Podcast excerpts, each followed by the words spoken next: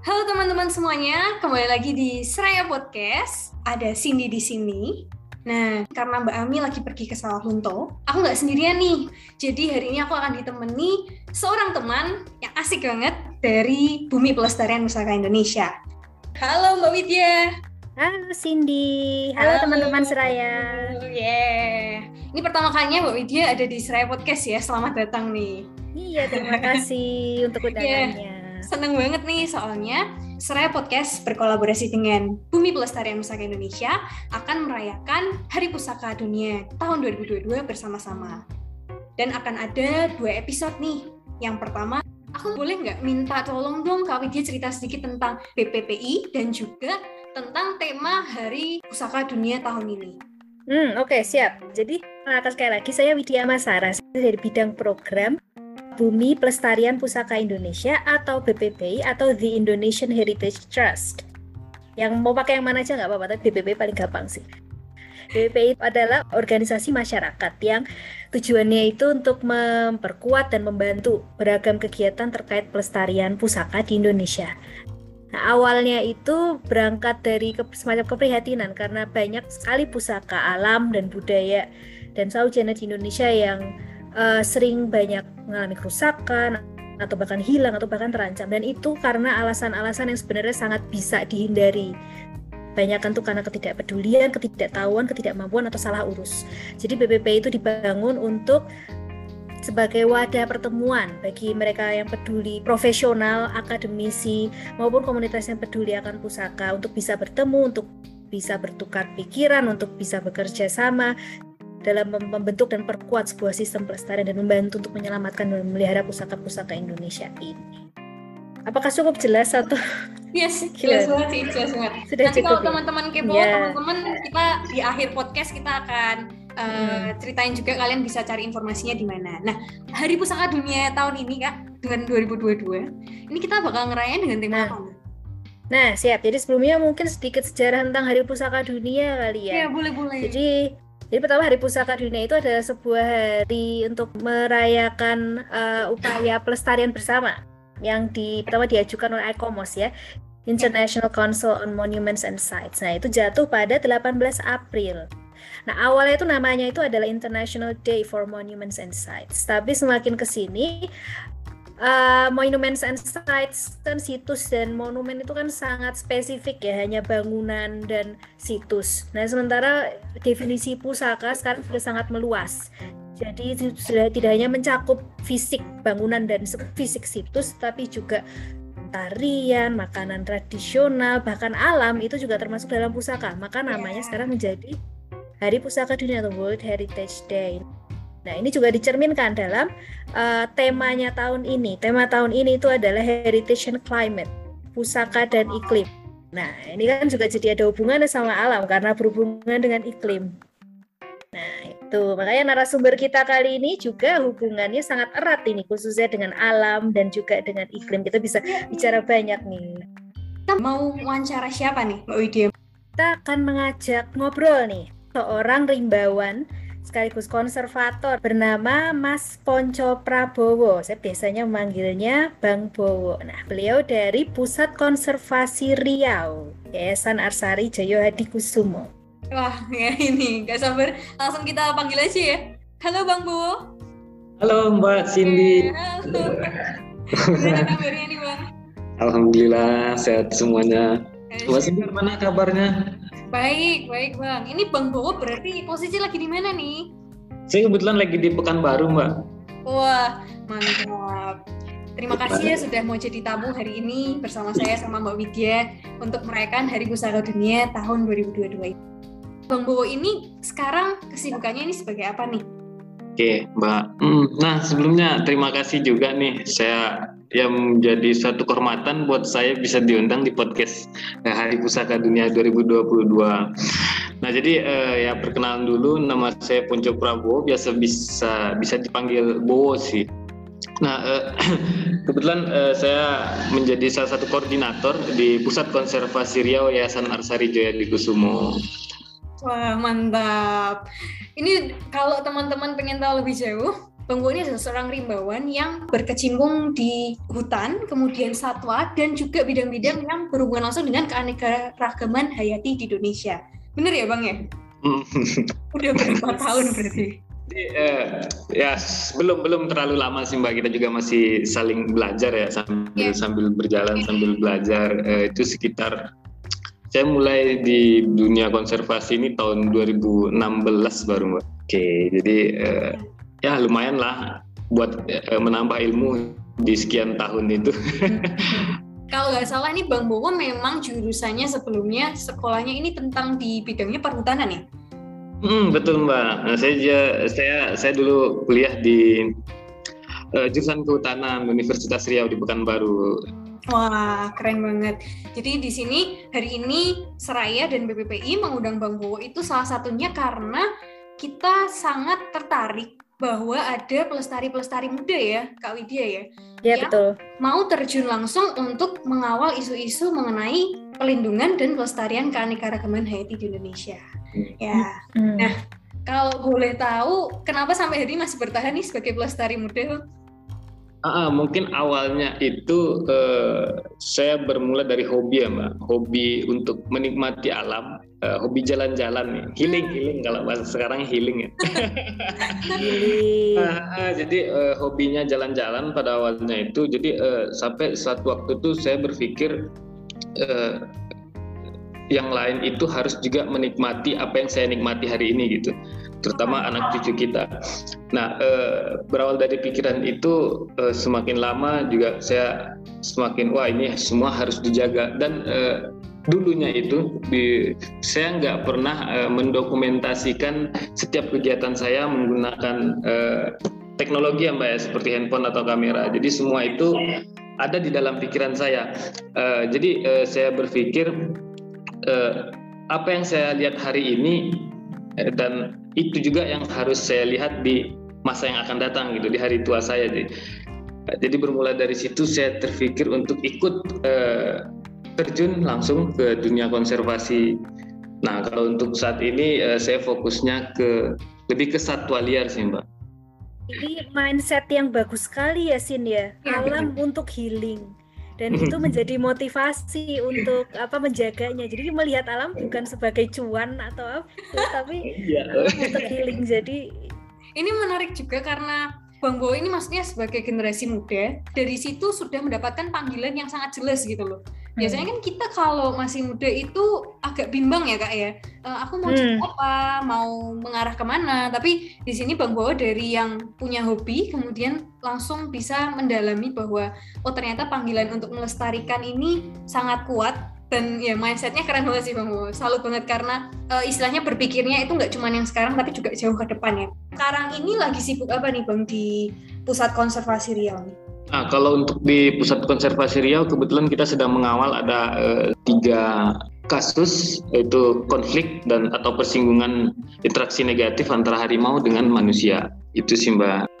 Kalau boleh tahu, Bang Bowo itu kegiatannya apa sih Mas? Kegiatan sehari-hari bidang keanekaragaman hayati. Biasanya soalnya kan saya taunya itu yang lebih ke bangunan, terus lebih ke budaya masyarakat gitu mas. Gak pernah ketemu yang hubungannya sama alam, langsung sama satwa liar lagi. Nah kalau kegiatan sebetulnya eh, kita mengawal juga mbak eh, kegiatan-kegiatan konservasi. Nah kegiatan konservasi tentunya banyak mbak ya. Eh, kita ada di situ pengelolaan, terus ada mitigasi konflik. Nah, nah cuman kebetulan eh, beberapa waktu belakangan ini kita memang difokuskan untuk mitigasi konflik. Nah, jadi kita mengawal eh, ini kan ada konflik nih di suatu daerah eh, antara satwa liar dengan manusia. Nah, kita mengawal itu jangan sampai konflik ini menimbulkan kerugian baik itu kerugian material, kerugian kerugian ekonomi atau bahkan uh, mungkin kerugian apa ya bisa kita bilang sampai kita kehilangan uh, salah satu di antara keduanya baik itu satwa atau manusia karena di antara keduanya ini sama sama-sama penting ya baik satwa maupun masyarakat atau manusianya ya kita coba kita tanggulangi itu uh, bagaimana kita mendapatkan win-win solution itu sih mbak. Hmm akhirnya juga di itu ya lebih banyak uh, langsung interaksi langsung untuk menyelesaikan konflik-konflik lapangan. Menjembatani. menjembatani manusia dengan apa satwa liar dan dengan alam ya. Lalu saya langsung mikirnya begini kan, kalau kita dialog sama manusia kan kita bisa berdialog, tapi kok dengan satwa, dengan alam gitu kan kita nggak bisa ngomong langsung. Ini, sebuah, ini kayak gitu gimana tuh? Biasanya sebuah sebuah tantangan lah ya itu. Iya itu menjadi salah satu tantangan kita juga sih mbak ya. Di lapangan Nah, terkadang juga kita di lapangan seringnya bukan kita ingin menyelesaikan suatu konflik, eh, justru kita harus bersiap untuk menerima konflik itu, Mbak. Gitu. Karena eh, ya kita kita tahu satwa liar itu bekerja dengan satwa liar itu memiliki tingkat risiko yang tinggi, Mbak ya. Itu sih. Ah, oke okay, oke. Okay. Nah, aku pengen nanya juga nih sama Kak Widya yang udah lebih senior banget nih juga di bidang pelestarian. Sebenarnya kalau satwa liar ini apakah ada kayak klasifikasinya gitu? Berarti masuknya pusaka alam aja ya? Pusaka alam dari yang saya tahu sih dia apa ya? Pokoknya ya bentukan dia sebuah bentukan pokoknya semua bagian alam lah, bentukan alam yang istimewa yang hmm yang lain daripada yang lain lah yang mungkin bisa ditemukan di tempat lain. Ataupun kalaupun bisa ya pokoknya sesuatu yang unik. Bentukan bentukan alam yang unik dan semua yang ada di dalamnya semua keanekaragaman spesies tanaman hewan yang ada di dalamnya itu semua adalah bagian dari pusaka alam. Jadi ya hewan satwa liar itu semua adalah bagian dari pusaka alam. Oke, jadi tidak terbatas pada kita bilang hanya lanskapnya saja, tapi ya. apa yang dikerjakan Bang Bo ini sangat erat sekali mendukung lestarinya pusaka alam itu. Itu pandangan saya ya, saya ya. belum sesenior itu. Gak apa kita berdiskusi, kita santai, kita tukar pikiran ya Bang Bo ya. Kita anak muda semua ini. Eh, Mungkin kalau kalau kalau menurut saya gini juga sih Mbak, pusaka itu ya warisan ya, warisan. Ya. Jadi hmm. alam alam dan isinya itu eh, diciptakan bukan tanpa alasan Mbak, bukan tanpa sebab dan bukan tanpa tujuan. Nah, menurut saya alam itu adalah guru. Eh, jadi ada juga eh, pepatah yang pepatah dari Minangkabau yang eh, alam takambang menjadi guru. Nah jadi itu eh, alam itu bisa menjadi guru kita. Jadi pusaka alam itu eh, guru bagi kita semua dan menurut saya keindahan-keindahan yang kita jaga itu itulah bonus dari pusaka jatuhnya gini ya kok saya nangkepnya juga timbal balik ya bang ya. Kita menjaga alam dan dengan kita menjaga alam alam menjaga kita. Iya mbak. Seperti itu ah, ya. oke. Cakep banget nih. Ini diskusinya makin menarik nih. Nah, kita udah ada beberapa pertanyaan yang pengen kita tanyain ya, Kak Widya ya sama Bang Bowo ya. Iya, Bang Bowo. Betul. Oke, jadi saya menggali-gali sedikit ini tentang Bang Bowo. Oh. awalnya kan dari 2000 Bapak kan bilang udah mulai dari 2016 ya. Yeah. 2016 itu magang kok nggak salah magang bakti rimbawan. Jadi itu official mulai mulai mulai uh, karir sebagai rimbawan. Lalu setelah itu di BPPD Kabupaten Indragiri lalu bakti rimbawan di BPKSDA Riau. Mm -hmm. Lalu setelah itu mulai 2019 ini yang apa koordinator dari di APSD, APSD Area Konservasi Profesor Sojaya Jadi Kusumo di Dharma saya ya, ya Dharma saya terus sekarang PKR ini juga bentuknya hutan. Jadi memang sudah pernah in charge sudah pernah bertanggung jawab akan suatu area konservasi yang pastinya penuh dengan keanekaragaman hayati kan baik alam maupun tanamannya. Nah, saya ingin Bang Bo cerita lah soal pengalaman di situ hmm. dari yang sudah Bang Bo lihat di hutan-hutan dan area konservasi tersebut. Kondisi keanekaragaman hayati di Indonesia itu menurut pandangan Bang Bo sekarang seperti apakah? Apakah baik ataukah sedang terancam? Kalau baik kenapa? Kalau terancam terancam terancam karena apa? Kan? Terima kasih Mbak. Eh, jadi menurut saya tentang kondisi keanekaragaman hayati yang ada di Indonesia ya, tentunya dengan uh, seiring perkembangan zaman Mbak, tentunya dengan uh, meningkatnya pembangunan, mungkin itu mengancam uh, keanekaragaman hayati. Sehingga kita perlu menggait bekerja sama dengan semua pihak untuk uh, melestarikan untuk untuk uh, mengambil peran masing-masing ya tentunya uh, dalam pelestarian keanekaragaman hayati itu jadi mulai dari pemerintah pusat pemerintah daerah eh, mungkin berbagai instansi eh, yayasan NGO serta masyarakat kita libatkan juga untuk eh, menjaga keanekaragaman hayati itu sih mbak Jadi posisinya terancam karena pembangunan, berarti karena manusia ya, Bang ya? Iya, Mbak. Kalau adakah ancaman dari alam gitu, misalkan perubahan iklim atau gimana ya? Memang kita Indonesia iklimnya stabil sih. Mm-hmm. Tapi apakah yeah. narasi global warming dan mm. selebihnya dan kita walaupun iklimnya stabil tapi uh, bencana alam dan lain-lain itu tuh apakah jadi bagian dari ancaman kalau dari yang selama ini dialami Bang Bowo? Untuk uh, mungkin perubahan iklim mbak ya mungkin uh, kita sering mengalami uh, suhu panas yang berlebihan yang mungkin bisa mengakibatkan tentunya dampak negatif uh, terhadap keanekaragaman hayati. Nah uh, yang paling jelas yang biasa kita alami di di sini mungkin di di di Indonesia itu kebakaran uh, hutan dan lahan oh, iya. uh, kebakaran hutan dan lahan yang tentunya uh, membuat uh, habitat ya apa rumah bagi satwa-satwa keanekaragaman hayati kita yang yang habis gitu. Sering masuk berita sih ya kalau soal kebakaran hutan di Riau. Iya. Dan tipe-tipe lahan hutan di Riau ini yang didominasi oleh gambut, Mbak ya. Jadi semakin sulit kita untuk menanggulangi kebakaran. Oke, berarti kalau saat ini istilahnya itu tantangan paling besar ya perubahan iklim itu jadi efek banget sih malahan ya. Efek banget. panas berlebihan tadi bisa menyebabkan kebakaran hutan yang akhirnya menyebabkan kehilangan habitat. Nah, okay. kalau boleh tahu bang, eh, konservator teman-teman rimbauan itu biasanya ada nggak sih kayak mereka melakukan upaya apa untuk mengurangi terjadinya kebakaran tersebut? Ada sih mbak. Nah, eh, cuman gini, persentase kebakaran eh, yang terjadi secara alami itu lebih rendah ya dibandingkan dengan eh, kebakaran yang disengaja. Nah, jadi kita lebih sering pendekatan ke masyarakat sih, Mbak, ke masyarakat. Nah, ke masyarakat jadi ke sosial eh, tentang cara membuka lahan atau mengolah lahan tanpa dengan membakar itu itu sih yang salah satu metode yang paling paling efektif. Nah selain kita membangun sumur-sumur serapan air, mbak ya, tentunya juga memiliki memiliki kos yang lebih tinggi jadi gitu sih mbak. Lebih lebih ke sosialnya. Iya ternyata itu kak Widya. Ternyata yang selain itu iya ternyata yang buatan maksudnya kebakaran buatannya malah lebih rentan banyak terjadi yang bikin kaget ya mas. Maksudnya tiba-tiba yeah. ada kebakaran Iya. Iya iya iya. iya. Gitu. Jadi memang ada risiko. Masa alam ada tapi memang sebagian besar masih di manusia ya. Masih di manusia tetap. siap siap, siap. Oke. Okay. Ya.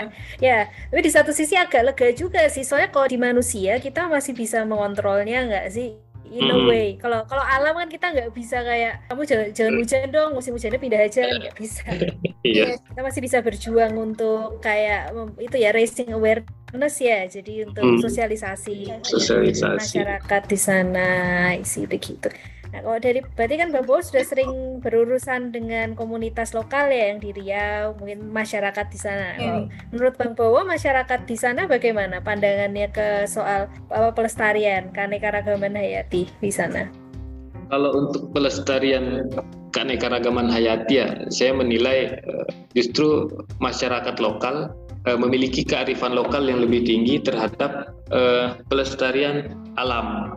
Nah, salah satunya keanekaragaman hayati. Jadi uh, ada beberapa tempat yang kearifan lokalnya uh, tidak tidak sembarangan untuk dalam memanfaatkan yang berdampingan dengan hutan ya tentunya tidak tidak sembarang sembarangan memanfaatkan uh, hasil hutan itu gitu. Jadi uh, ya secara tidak langsung juga mereka memiliki jiwa konservatif. Berarti dari masyarakatnya sendiri, budayanya sendiri sudah memang dari leluhur ada tadi ya kult, uh, budaya untuk konservasi alam. Hmm. Nah, jadi sedikit cerita di di Riau ini juga ada satu tradisi eh, nama tradisinya itu pacu jalur. Jadi sampan yang panjang yang muat sampai yeah. berapa puluh ya, dua puluhan orang. Nah, eh, mereka memanfaatkan mereka memanfaatkan kayu kan membuat buat buat sampannya itu buat perahunya. Nah mereka juga eh, memilih kayu-kayu jadi tidak tidak sembarangan menebang kayu. Mereka menebang kayu itu mereka pilih kayu jenis misalnya jenis A buat mereka tebang dengan uh, diameter apa uh, lebar-lebar kayunya sekian, tinggi kayunya sekian. Jadi jadi nggak nggak sembarangan mereka memanfaatkan alam. Gitu. Itu luar biasa sih. Dari dulu kita sebenarnya memang sudah diajarkan untuk punya jiwa pelestarian sebenarnya. Sesuatu yang diwariskan sudah diwariskan sebenarnya. Nah Hmm. kalau boleh tahu berarti ancaman-ancaman yang ada itu mereka berasal dari pendatang ya bang Bowo Iya betul mbak. Nah jadi memang eh, ya kita nggak menafik juga seiring perkembangan jumlah penduduk dengan ketersediaan tempat yang terbatas, mungkin itu itu menjadi salah satu penyebab ancaman ancaman keanekaragaman kelestarian keanekaragaman. oh Kebutuhan ya, kebutuhan akan sumber daya. ya kalau perburuan liar berarti Mas Bowo masih nemuin juga nggak Masih perburuan liar. Nah eh, itu nih bedanya. Jadi juga ada salah satu masyarakat kebetulan waktu kita di saya masih di Darmasraya. Eh, jadi masyarakat lokal itu berburu babi mbak, berburu babi dan mereka juga menentukan babi yang layak untuk diburu gitu. Oh, Nah, jadi nggak nggak semua babi mereka buru. Jadi ada dengan ukuran sekian dengan dengan ini ya, dengan kriterianya yang harus mereka buru gitu. Jadi mereka nggak nggak nggak sembarangan berburu. Nah, cuman ada juga beberapa memang masyarakat yang berburu sembarangan, mbak. Itu ada ada beberapa penyebab. Yang pertama itu mungkin kebutuhan, kebutuhan, dan yang kedua itu karena hobi. oh Eh, hobi. Hobi. hobi berburu ya hobi berburu ya bang Iya. itu berarti berburunya di kawasan hutan lindungnya Bang Bowo nih Mm-mm. Nah kalau kemarin sempat kita menangani satu kasus perburuan satwa dilindungi yaitu rusa sambar. Jadi kita bekerja sama dengan BKSDA, kita proses melalui jalur hukum. Nah kalau untuk eh, satwa babi kebanyakan mereka eh, berburunya di area kebun sih, HGU-nya kebun, ke perkebunan kelapa sawit kebetulan di sana. Jadi, jadi itu juga eh, menurut informasi mereka juga didatangkan oleh perusahaan sebagai pengendali hama. Jadi itu ada interaksi ya mbak ya, ada hubungan timbal balik. Oke. Ya memang tidak hitam putih ya memang bisa bekerja di bidang konservasi pelestarian alam ini. berburunya membabi buta juga ya ngawur gitu ya Boleh, boleh. eh ini menarik banget karena aku baru tahu sih di lapangan kayak gitu sih kak kita kan orang di kota tinggal di kota kita nggak pernah tahu tuh apa yang terjadi di hutan apa yang dihadapi oleh para konservator imbauan-imbauan Betul. Bang Bowo timnya berapa orang nih anak muda pas tua-tua juga gitu Tim saya masih muda-muda semua sih mbak. Kita di sini ada ya lumayan banyak bertiga. Oke, wow Bertiga menjaga hutan yang berapa hektar PKR, Bang? Hektar tuh Jadi PKR itu untuk eh, lokasi khusus lokasi fokus kerjasamanya ada sekitar 100.000 hektar. Itu ada dua kawasan, Suaka Marga Satwa Giam Siak Kecil dan Suaka Marga Satwa Bukit Batu. Nah itu terhubung eh, dalam cagar biosfer. 100 ribu hektar, tiga orang. Oke. tapi biasanya dibantu volunteer juga nggak bang Biasanya kan ini kita kerjasama dengan BBKSDA Riau ya Mbak, selaku Ya. wilayah eh, Hmm. Pemegang wilayah. Jadi kita bekerja sama dengan BKSDA Riau. Jadi nggak nggak nggak kita nggak sendirian. Yes, ya. Harus bekerja sama ini nggak bisa di handle Hmm. sendiri, nggak Jadi, bisa lah. Iya. Jadi memang prinsip konservasi itu eh, konservasi nggak mungkin berjalan sendiri. Betul, betul. Itu itu saya paham sekali sih. Jalan sendiri percuma karena Iya. memang banyak stakeholder ya, pemerintah, Iya, komunitas, swasta, orang-orang bisnis juga banyak kok yang peduli dengan Iya. pelestarian. Iya termasuk salah satunya pendirian yayasan-yayasan yang ada di sana ya mas.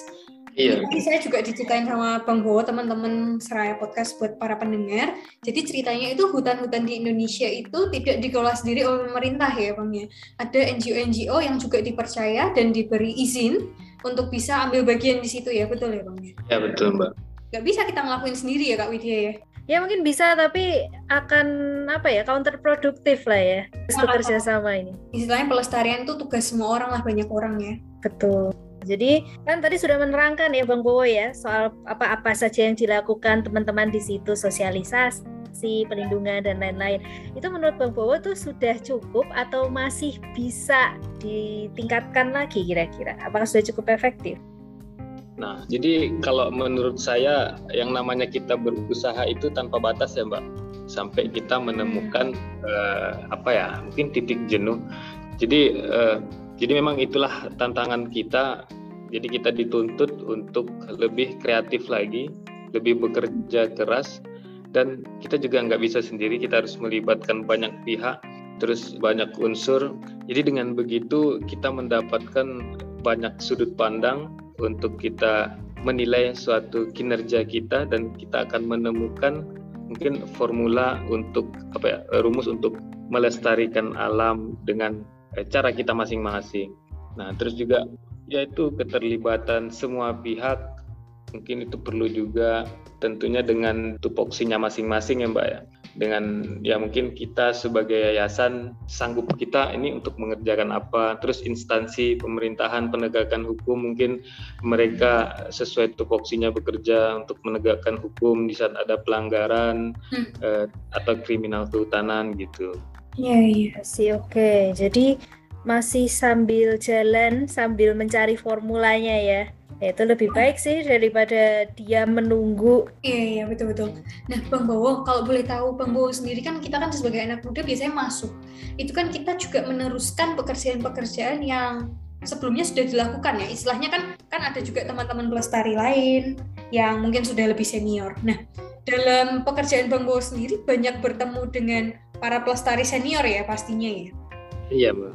Kira-kira sinerginya gimana tuh bang dalam bekerja mungkin gini sih Mbak, kalau kita ini kita terjun di dunia dunia ini mungkin uh, pekerjaan kita sudah jauh lebih ringan ya ketimbang para senior senior kita. Jadi uh, jadi kita juga bisa saling bertukar pikiran mungkin dengan mereka yang yang lebih lebih senior dengan dari kita yang lebih expert mungkin ya hmm. dari kita. Mm-hmm. Jadi ibaratnya kita juga bekerja itu uh, sesuai dengan kemampuan kita. Mungkin mereka yang sudah sudah senior dan uh, mungkin sudah mengurangi kegiatan-kegiatan mereka di lapangan namun mereka memiliki banyak ide ya. Banyak ide Ayo. untuk dikembangkan nah mereka salurkan ke, ke kita tuh jadi kita yang kita kita sebagai penggeraknya sih mbak. Oh, keren keren.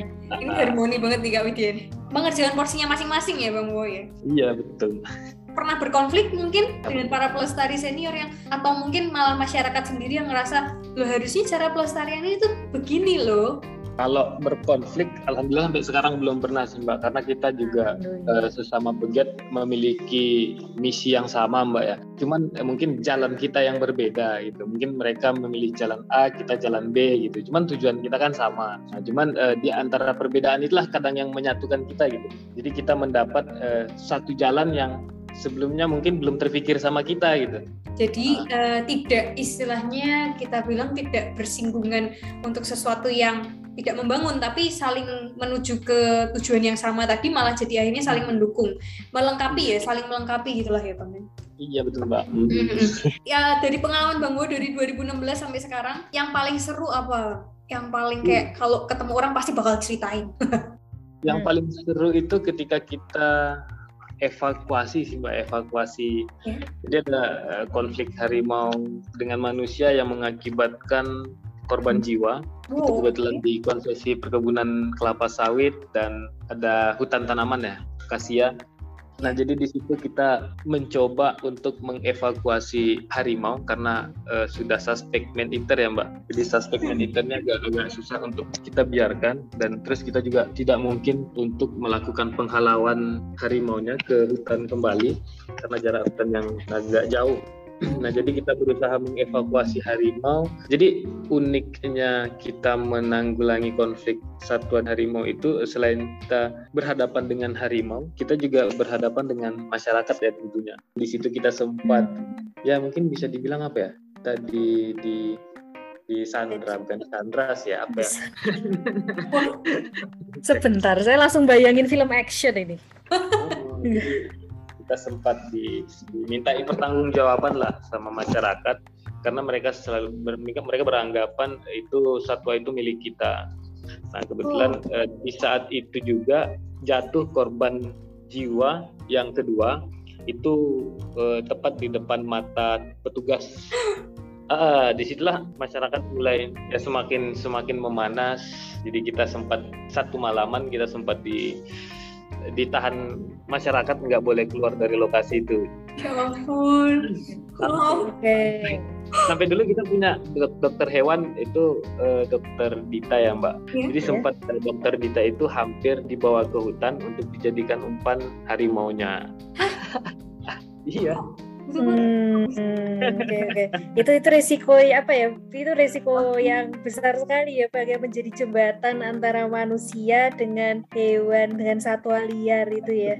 Nah, itu itu masyarakatnya bi- bisa dibilang apa ya? Kurang berkenan karena Bang Bowo dan teman-teman mau membela satwa liarnya gitu kan. Mm-mm, betul. Nah sebetulnya kita bukan membela satwa liarnya sih mbak ya. Kita tetap eh, yang terpenting itu adalah keselamatan masyarakat dan satwanya. Nah, 12 kebetulan 12. Ah, cuman kebetulan eh, kondisi di saat saat itu memang lagi lagi kurang kondusif. Masyarakat itu justru menganggap satwa itu milik kita, milik negara gitu, bukan milik mereka. Jadi jika terjadi sesuatu hal yang mengakibatkan kerugian mereka Oh. maksudnya ke mungkin ke BKSDA lebih tepat ke Oke. pemerintah.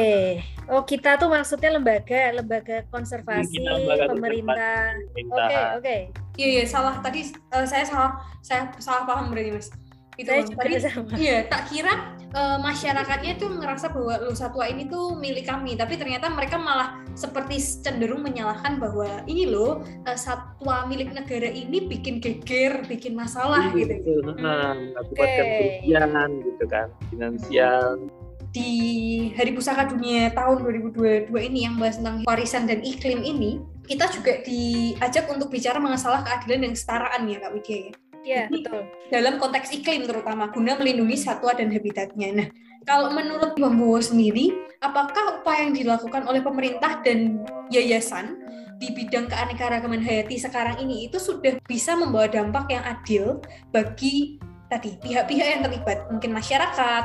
Menurut Bang Bowo gimana? Nah, menurut saya eh, saat ini sudah mengarah ke lebih baik ya Mbak ya, lebih adil juga. Mungkin nampak nampak jelas juga ada beberapa kegiatan, eh, terutama kegiatan-kegiatan pembangunan yang yang mem- memperhatikan juga eh, nilai-nilai konservasi, nilai-nilai keberlangsungan hidup tuh. Nah, salah satunya mungkin eh, sekarang ini kan di, di Riau tepatnya ada pembangunan jalan yang juga memperhatikan yang membelah hutan yang memperhatikan juga jalur-jalur satwanya gitu sehingga pembangunan jalan itu tidak membatasi gerak dari satwa-satwa yang ada di dalam hutan gitu. Oh, iya iya. Tapi kalau dari pengalaman Bang Bowo, masyarakat itu eh, masih lebih banyak pandangan negatif atau positifnya sih pada kegiatan pelestarian yang dilakukan oleh beberapa teman di NGO itu. Respon masyarakat terhadap kegiatan-kegiatan kita eh, sangat positif ya Mbak. Jadi ini ada juga cerita di Sumatera Barat BKSDA bekerja sama dengan pemerintah daerah mereka berkolaborasi untuk membuat suatu desa yang ramah dengan satwa liar. Artinya respon-respon masyarakat tuh sangat positif. Memang dari awal juga leluhur mereka, kearifan lokal mereka juga mempercaya itu. Jadi itu juga salah satu hal yang mempermudah akses kita menuju masyarakat untuk menjaga kelestarian alam. Jadi memang eh, kita sebetulnya kan prinsipnya kita diciptakan bukan tanpa tujuan, kita saling hidup, saling berdampingan ya Mbak. Memang ada di beberapa tempat sih kita mendapat penolakan eh, kegiatan yang kita lakukan. Cuman Oke. eh, itu kembali lagi kita pendekatan lebih ke pendekatan sosialnya dulu baru ke aksi. Itu sih Mbak. Oh, oke. Boleh nggak dikasih satu contoh, satu kasus yang Bang Bowo pernah tanganin, terus kayak prosesnya waktu itu tuh gimana? Nah kemarin itu sempat saya alami ada dua kasus di PRSD. Yang pertama itu ada perambahan, yang kedua itu ada perburuan, perburuan satwa liar. Nah jadi yang perambahan ini sebetulnya ada kesalahpahaman. Jadi masyarakat beramai-ramai ingin Ya. merambah area konservasi kita. Nah eh, dengan jumlah personil yang terbatas juga, mungkin kita akan sulit untuk mengendalikan masyarakat satu desa ya Mbak. Iya. Wah, Jadi itu kita coba mediasi ke pemuka adatnya dulu, kita berbicara, kita mencari jalan, yaitu win-win solution. Akhirnya kita menemukan suatu pemecahan masalah, baru kita melaksanakan aksi. Aksi. Ya dah, jadi alhamdulillah eh, area konservasi kita sampai saat ini masih terjaga, terus hubungan malah mempererat hubungan kita dengan desa di Wah, sekitar. Nah, itu sih. luar biasa. itu win-win solutionnya bekerja itu ya. Iya. Oke, berarti kalau kalau boleh tahu, mungkin teman-teman yang belum pernah denger ini Bang Bowo, maksudnya perambahan itu gimana sih Bang Bowo? Oke, perambahan itu ini sih Mbak, lebih tepatnya alih fungsi hutan. Jadi kita Oh. merubah merubah hutan, kita tebang pohonnya, kita kita ganti menjadi tanaman tanaman apa ya? Tanaman Kebun yang atau kehutanan, ah, perkebunan. Oh, iya iya. Oh, jadi mereka klaim suatu area lah istilahnya gitu ya. Iya, klaim suatu area. Um, klaim area itu ap- aku jadi saya jadi kepikiran apakah ini ada hubungannya sama budaya lokal kah? Mungkin kayak tanah leluhur itu Ah, dan iya, itu iya. berkon itu berkonflik dengan tanah negara seperti apakah ada seperti itu kah? Nah betul sekali Mbak. Jadi memang eh, masyarakat itu menganggap bahwa itu tanah wilayah ya. Artinya itu tanah leluhur dari nenek moyang mereka yang mereka berhak atas tanah itu gitu. Hmm, oke. Nah kita kita juga di negara hukum jadi tidak ada Ya. yang memberatkan itu gitu. Sulit juga ya. Sulit itu, betul. Sulit. Itu harus diselesaikan seadil-adilnya antara negara dengan keluarga atau dengan komunitas yang leluhurnya di situ. Ya, Iya. itu. Tadi kasus kedua tadi yang Oke, kasus kedua. kedua itu perburuan Mbak. Jadi eh, Oh, ada perburuan. sebagian ada satu kelompok masyarakat yang berburu satwa rusa. Nah itu juga kita proses di jalur hukum. Ternyata masyarakat banyak yang tidak terima. Mereka sampai sempat datang ke site PRSD rame-rame. Kita coba mediasi juga ke kepala desa, ke tokoh tokoh masyarakat, tokoh pemuda. Nah, alhamdulillah juga kita menemukan win-win solution. Nah, gitu juga. Nah, sampai saat ini eh, alhamdulillah hubungan kita dengan desa juga baik gitu dan kita malah mendapat respon positif dari mereka gitu. Jadi mereka juga ikut membantu kita untuk menjaga area konservasi yang memang berbatasan dengan desa mereka. Jadi kemarin eh, kita diskusi mereka mau membuat peraturan adat, malah mau membuat peraturan adat untuk peraturan desa, lebih tepatnya Iya. peraturan desa untuk apa ya sanksi-sanksi apabila masyarakat mereka melakukan kegiatan-kegiatan ilegal di dalam area konservasi kita. Hmm, Iya sih. Jadi kontrol ya berbagi kontrol juga ya, saling mengontrol jadi Iya. nggak hanya pihak PK, eh, AKPSD atau PRHSD yang eksklusif atau gatekeeping. Jadi dia intinya sebuah kerja bekerja sama benar-benar bekerja sama, merangkul, merangkul semuanya ya, merangkul semuanya untuk bekerja sama. iya iya. Beautiful. Aku tuh kadang eh, ini out of topic tapi Hmm? kayak kebayang gitu Bang Bobo. Maksudnya di lapangan orang-orang tuh eh, di masyarakat yang mungkin adat ataupun ya di daerah situ yang masih sangat memegang teguh eh, adat gitu kadang mungkin mereka agak ada nggak sih Bang Bowo nemuin kayak lo kamu itu siapa istilahnya eh, yayasan apa sih ini kayak kan susah juga ya kadang menjelaskan bahwa kita eh, datang dari sebuah NGO gitu. Nah, non profit ya kan biasanya kan kalau pemerintah cukup jelas ya batasannya. Tapi kalau dari seperti Bang Bowo sendiri kan hadirnya cukup independen gitu. Ya. Ada pengalaman nggak? Kalau alhamdulillah sampai sekarang belum ada sih Mbak penolakan. Eh, mungkin selama apa yang kita berikan itu positif juga respon masyarakat pasti welcome ya sama kita. Itu Iya. aja sih. Mbak. Iya. Ya. Oke oke. Cuman memang ada sih beberapa tempat yang memiliki kearifan lokal yang sangat sangat sangat tinggi. Eh, jadi waktu itu pernah ada sekali kejadian harimau harimau Sumatera diduga sakit masuk ke perkampungan mereka dan kebetulan eh, eh, tidak bisa terselamatkan lagi mati Mhm. harimau dan kita Yayasan Arsari kemarin melalui PRSD teman-teman PRSD dan pemerintah daerah eh, BBKSDA Sumatera Barat juga tidak bisa masuk ke lokasi itu untuk membawa harimaunya gitu. Jadi mereka memiliki kepercayaan bahwa itu adalah leluhur mereka yang harus eh, mereka kuburkan di desa situ Hmm. boleh dibawa keluar. Hmm. Terus akhirnya gimana tuh penyelesaiannya bang? Tetap dibiarkan eh, dikubur di sana atau negosiasi? Ya, terakhir eh, tetap di- dibiarkan, Dibiarkan dikubur. dikubur ya. Hmm, menghormati menghormati tradisi yang ada di situ ya. Bang Bowo, Bang Bowo. Berarti hewan apa saja nih keanekaragaman hayati yang Bang Bowo saat ini sedang rawat dan lestarikan? Mungkin teman-teman juga penasaran nih di Riau itu ada apa aja nih? Jadi kalau kita di sini ada beberapa jenis sih, Mbak yang dilindungi ya tentunya dilindungi undang-undang yang sudah terancam punah. Itu ada harimau Sumatera, ada gajah, gajah Sumatera, Ah. terus ada beruang madu, tapir, Nah, cuman yang bersentuhan langsung dengan kita maksudnya itu adalah harimau Sumatera, gajah Sumatera, dan beruang madu. Satu lagi orang hutan, orang hutan. Nah, oh, ada orang hutan juga. Iya. Cuman untuk secara keseluruhan eh, kita lebih ke pengamanan kawasannya, Mbak. Pengamanan rumahnya sih, pengamanan rumah. Habitat, rumah, habitat. habitat. Nah, Uh, Bang Bo, saya jadi tiba-tiba jadi penasaran. Tadi kan yang disebutkan satwa ya, ya, apalagi yang bapak seperti harimau Sumatera yang terancam. Nah, kalau dari pengalamannya Bang Bo, tanaman seperti pohon atau mungkin beberapa spesies tumbuhan gitu, apakah ada yang terancam juga di area konservasi? Di area konservasi ada sih beberapa macam tanaman yang terancam punah, Mbak ya. Terutama itu tanaman-tanaman yang memiliki kelas kayu yang kuat, yang lebih eksotik, hmm. yang memiliki nilai jual yang lebih tinggi. Biasanya tanaman-tanaman yang seperti itu itu membutuhkan waktu yang lebih lama untuk berkembang biak. Nah, jadi memang uh, siklus kelangkaan kepunahan itu ya seperti itu sih Mbak, uh, perkembangbiakan yang lebih lama tetapi perburuan atau pengambilan manfaat dari sesuatu itu yang tinggi gitu. Jadi tidak hmm. nggak nggak balance sih antara perkembangannya sama pemanfaatannya itu sih. Hmm.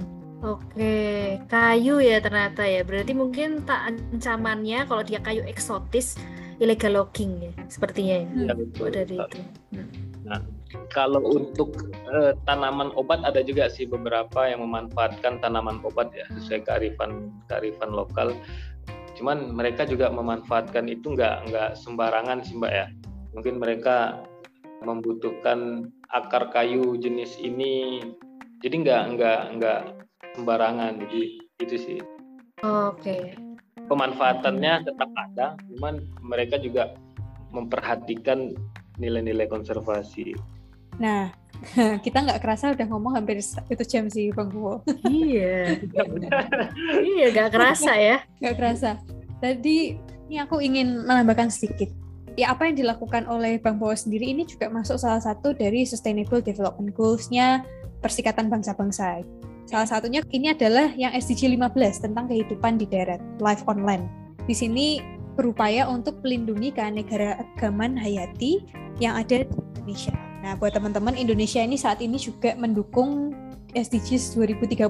Jadi teman-teman bisa cek ada uh, eh, 17 yang didukung. Nah, kalau mau tahu lebih lanjut tentang yang 15 ada goalnya apa aja, bisa langsung dicek juga.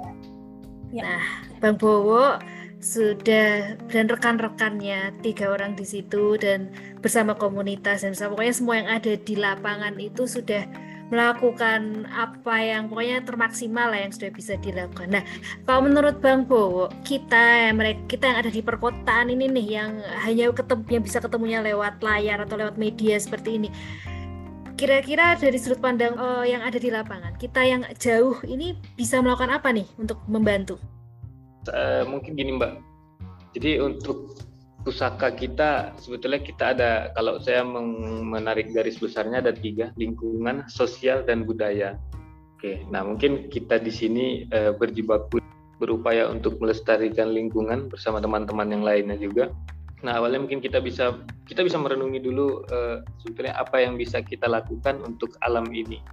Juga kita bisa saling support saling bertukar pikiran nah, zaman teknologi juga sudah semakin canggih kita bisa Eh, sharing walaupun tanpa harus bertatap muka ya Mbak. Mungkin ada ide-ide kita yang mungkin bisa kita sampaikan uh, untuk pelestarian alam, uh, mungkin bisa kita sampaikan. Jadi kembali kembali ke diri kita kita menanyakan ke diri sendiri apa yang bisa kita lakukan. Iya betul mbak. Ya. Dan memanfaatkan media apa pun yang ada di depan kita ya. Nah, memang uh, sesuatu itu kan bermula dari niat ya, Mbak. Hmm. Dari niat uh, kita kita dalami hingga timbullah uh, rasa cinta kita. Setelah timbul rasa cinta barulah kita mungkin ada aksi untuk menjaga, untuk mempertahankan. Mungkin seperti itu sih, Mbak. Luar biasa. Jadi first stepnya mungkin mendengarkan pesan Bang Bowo nih di podcast ini nih untuk bisa membangkitkan rasa itu. nah, oke okay, ini dari Cindy terakhir uh, ada nggak tips and trick dari Bang Bowo sebagai pelestari muda buat kita-kita yang juga bergerak di pelestarian untuk bisa terus teguh buat panggilannya? Nah mungkin itu Mbak kembali lagi ke tadi berawal dari niat kita, niat kita kita dalami sehingga timbullah kecintaan kita terhadap sesuatu. Triknya setelah kita cinta dengan sesuatu, mungkin kita akan ada upaya untuk uh, melakukan suatu aksi ya. Baik itu menjaga mempertahankan. Nah seperti itu mungkin mbak. Lebih ke situ. Ya intinya harus dari niat kemudian kecintaan dulu harus cinta dulu ya bang. Ya cinta Baru... dulu. Kalau enggak awal lagi kayak bang Bo nih yang dihadapi setiap harinya penuh resiko nih kalau nggak cinta susah nih berat pasti mau mau bangun nasi udah bayangin ya hari ini beratnya kayak apa gitu dan terakhir yang paling penting aksinya ya bang ya niatan tanpa aksi juga artinya nggak bakal terasa lah ya. Oke okay, nah, Okay. kita kita harus cinta dulu karena dengan cinta itu kita akan merasa memiliki sepenuhnya ah. sehingga uh, sehingga hmm. kita pasti ada upaya kita untuk melakukan sesuatu gitu. Jadi nggak cuma sebatas niat. Ya kalau niat kita bisa berniat eh, kalau kita tinggal tidur mungkin hilang dan niatnya. Iya. kita kan bisa kita bawa mimpi ya. iya betul betul. betul. Bang, uh, tadi kan melanjutkan dari trik uh, gimana caranya kalau mau jadi kayak Bang Bowo hmm. oke okay. siapa tahu ada teman-teman yang tarik aku pengen dong mengambil jalan panggilan yang mirip Bang Bowo nih kita sebetulnya uh, kita mencintai lingkungan dan kita ingin melestarikan lingkungan itu uh, dengan cara kita masing-masing mbak ya nah itu juga kembali lagi ke diri kita apa yang harus kita lakukan apa yang bisa kita apa yang bisa kita lakukan sih lebih tepatnya nah mungkin uh, tidak perlu menjadi seperti saya yang saya jalankan untuk kita mencintai lingkungan gitu. Mungkin dengan kita membuang sampah pada tempatnya atau dengan kita memanfaatkan mendaur ulang itu juga salah satu bentuk kecintaan kita dengan lingkungan. Wih, ini kayak oh. jadi closing statement banget. Yang mulai dari hal kecil aja itu sudah sebenarnya membantu para pelestari, terutama seperti Bang Boy yang saat ini menjaga habitat dari satwa liar ya.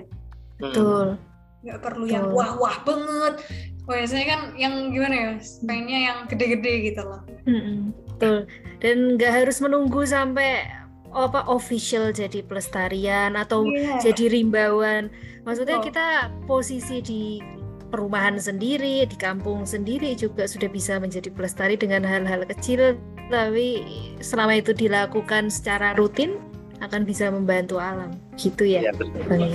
luar biasa Oke, kalau gitu kurang lebih itulah sesi kita hari ini ya Bang Bowo. Terima kasih sekali atas obrolan-obrolan yang seru banget. Terima kasih asik. ya Kak Widya ya. Asik banget ya hari ini Kak Wid. Asik, ya, asik. Luar biasa. Saya, saya harus berterima kasih nih udah diundang. Sama-sama Bang. So glad to have you di Seraya Podcast bersama BBPI hari ini.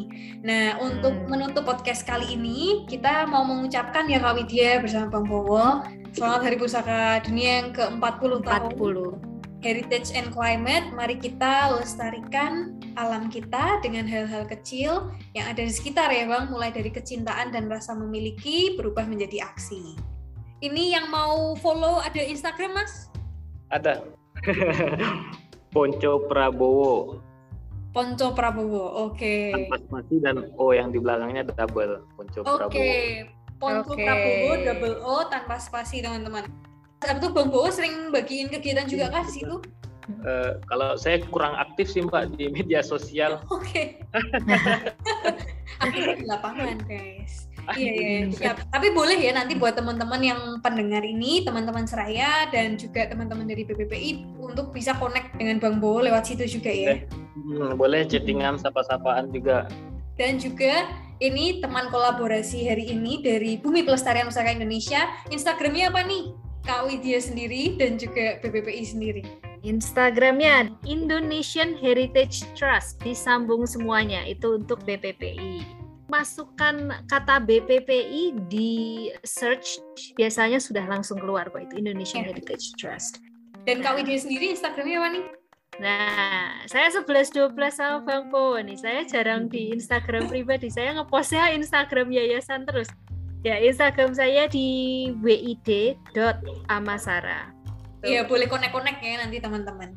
Dan kalau untuk tahu kegiatan pelestarian di Riau ini berarti lewat Yayasan Arsari ya, Bang Bowo ya? Iya Mbak. Uh, Yeah. Buat kegiatan-kegiatan kita di Riau ada Yayasan Arsari dan media sosial kita juga ada untuk Ya. PKR Arsari. Hmm.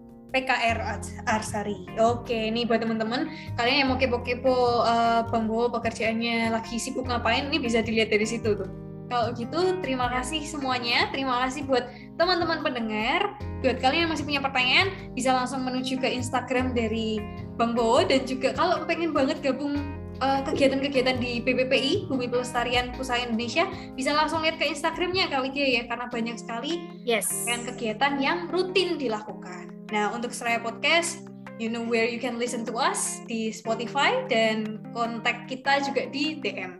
Terima kasih Kak Widya untuk kolaborasinya hari ini. Ditunggu untuk episode selanjutnya. Kita juga masih akan bahas mengenai Hari Pusaka Dunia bersama Ibu Tinuk.